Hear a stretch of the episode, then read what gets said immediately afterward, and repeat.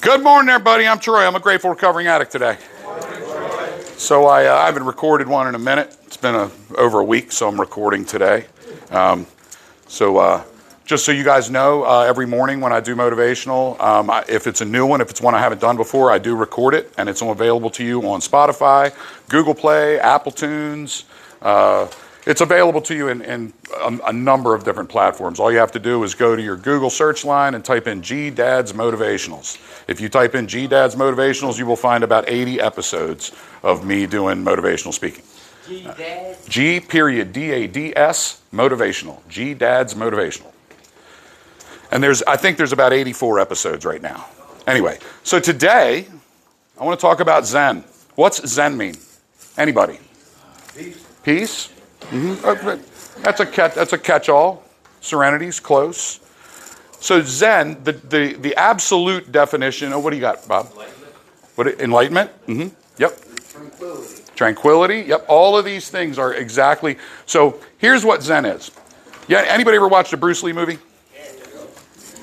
When Bruce Lee gets ready to fight, what happens? What's the first thing he does? He says, "You want to fight me? You're not even Chinese." First thing he does is smile. Very first thing he does is smile. Before he does anything. And then when he achieves his stance, he settles. Now, the art that he, that uh, the, the martial art that he does is Jeet Kune Do.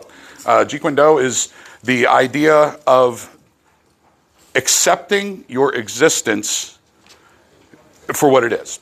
So, if you've ever been in a situation where it was getting hot around you, fights were starting to pop off. People were arguing. You know, it, you know, you're in one of them street brawls that's about to happen, and you find that point where you're like,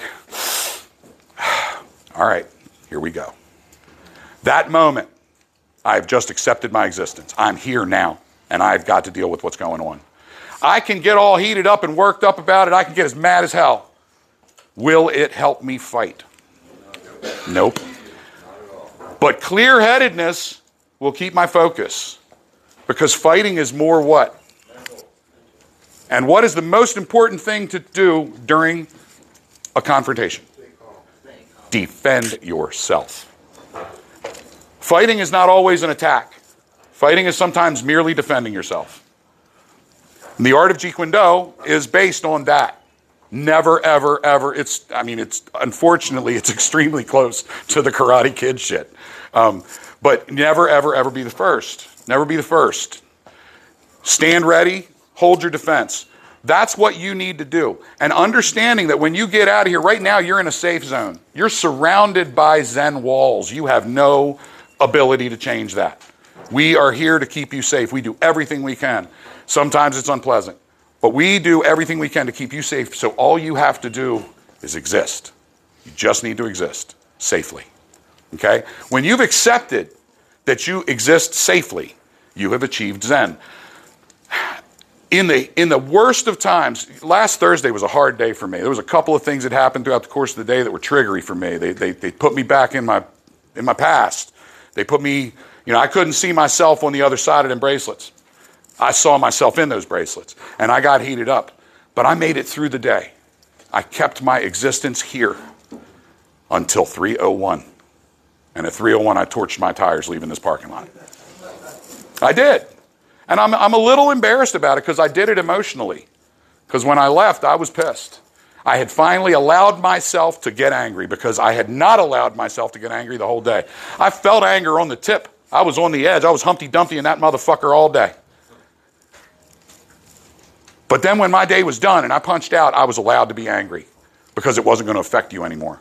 I was allowed to be angry. And yes, I was. I listened to Pantera walk the whole way home on loop so I could scream out the window, respect, every time he said it. Because that's all I want. I want to be respected. I respect you in every single thing I do. I ask that you respect me the same way. I ask that the world respect each other, but I'm not going to get that today. So I'm going to achieve Zen. I'm going to accept that I exist here. I exist now. And I am me. I can't be anything else right now than me. So if you find yourself insecure, uh, you know, feeling, I'm not, this is not, if anybody, if this sounds like it's coming at anybody in particular, it's not, I promise you. If you find yourself being judged, if you find yourself insecure about your situation, if you find yourself unsure of your next step, recognize that you have abandoned Zen. You have abandoned the thought of existence being your primary objective. All you have to do is be here, alive, now. That's it. In addition to that, I'm asking you to not use drugs or alcohol now. Just right now. That's all I care about. I don't care about 20 minutes ago, and I certainly don't give a fuck about tomorrow. I care about right now.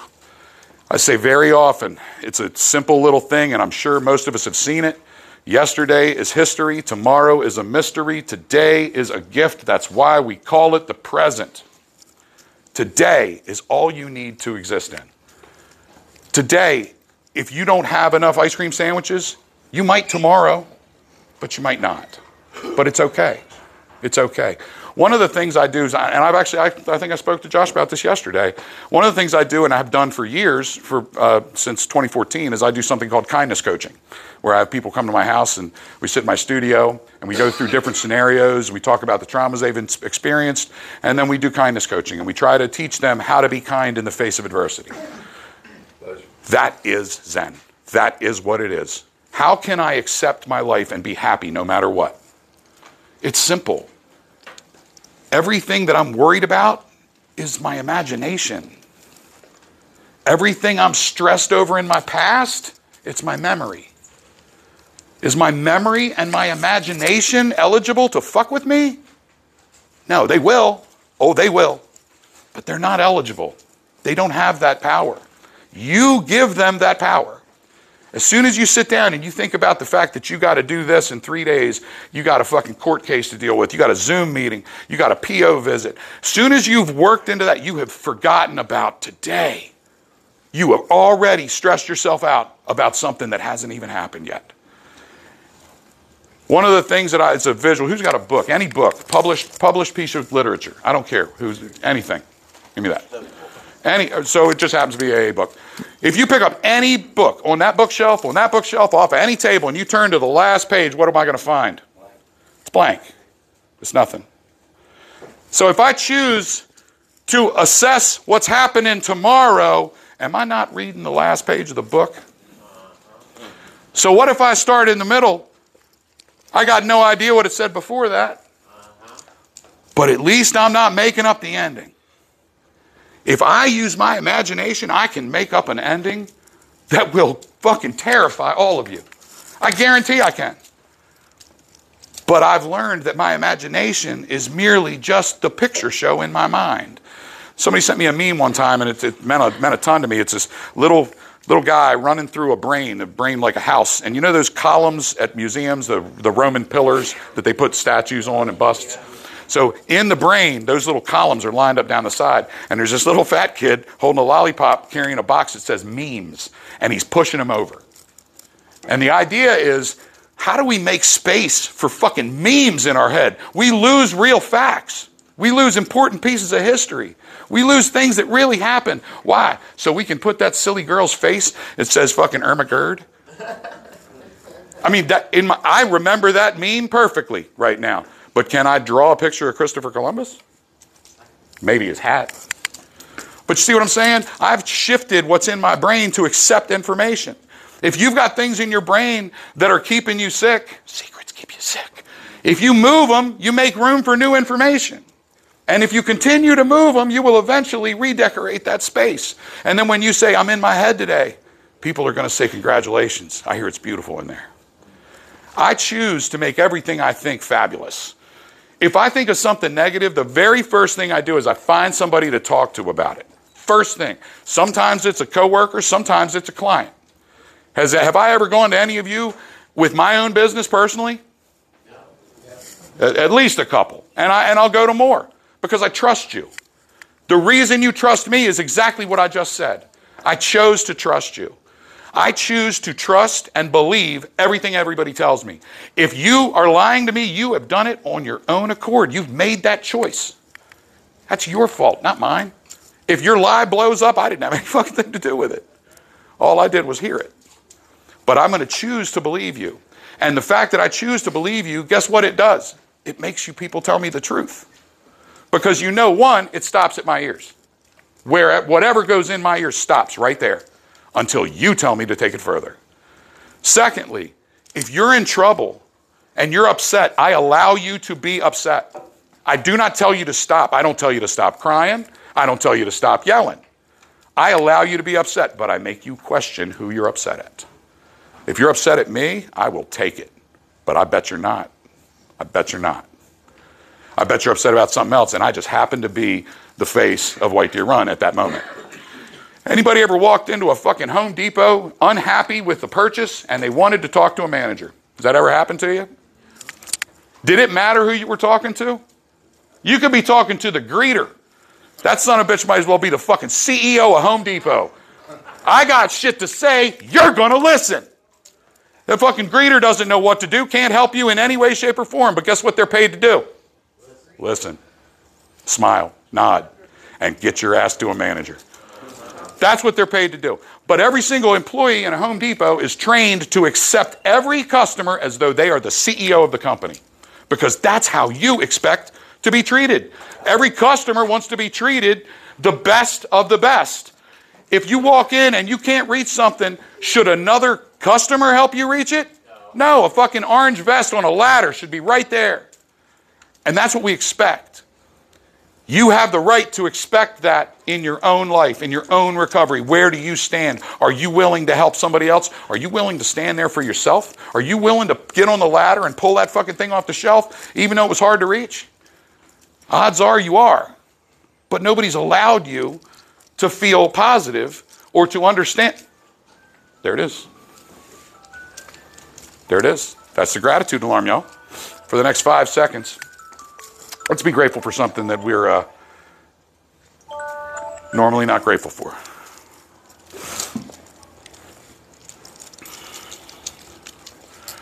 I'm grateful that we have this time together every single day. It means so much to me.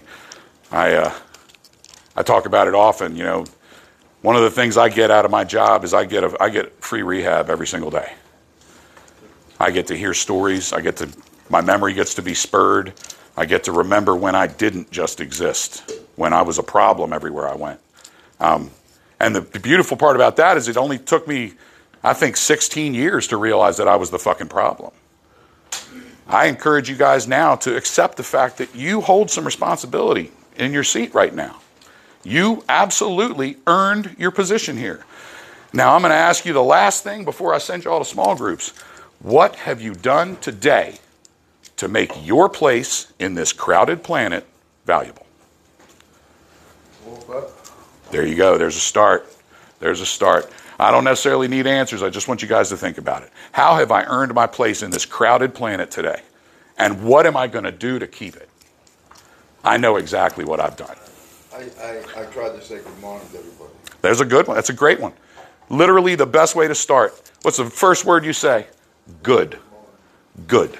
The first word you say is positive. That's, that's incredible. That, that will set the tone. We make a choice. If you walked up to me this, in the morning and just said, morning, I would say, it is. Yeah. But if you say good morning, I'm going to smile and I'm going to say morning to you. And we're going to have a moment there. And we've just reset our day. We've reset our attitude. If something doesn't go right first thing in the morning, trust that it will probably fix itself before lunchtime. It almost always does. Sometimes you got to sit back and wait. Sometimes that is the lesson. The waiting is the lesson. Be aware that every single piece of your problem has a, a spot in the answer code. You know what I mean? Remember we used to have those standardized tests and they would have the answers in the back of the book and we would flip to the back of the book and we would just copy the answers? There's the answers. I encourage you to start copying them. And that brings me to my favorite part of every single day the three things I'm going to promise you will give you an easier recovery. But you have to make them practices. You have to do them. You have to consciously be aware that you're doing them, and you have to thank yourself when you've done a good job. When you've been grateful for something that you can't find gratitude in, thank yourself and understand that you just healed something. When you find kindness in a place where you're upset inside, realize that is true Zen and you have accomplished something today. When you walk into a room and you feel it's wrong and you start telling jokes or you start pulling people up or you start finding out how you can be of service, how you can be helpful in that room, you are being love where there is none. And you will heal yourself.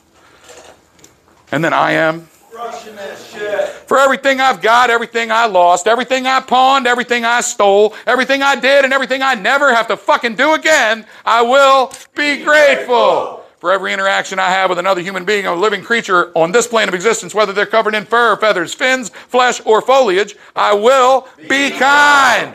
And when I walk into that room, it smells like a trap house I wish I never fucking went into the first time. Before I run away scared, I'll change the room. Before I leave, I'll be love where there is none. Who's happy they're clean today? Who's going to make it five more minutes? Who's going for 10? Big fucking goals today, y'all. Who's going to take their treatment work seriously today?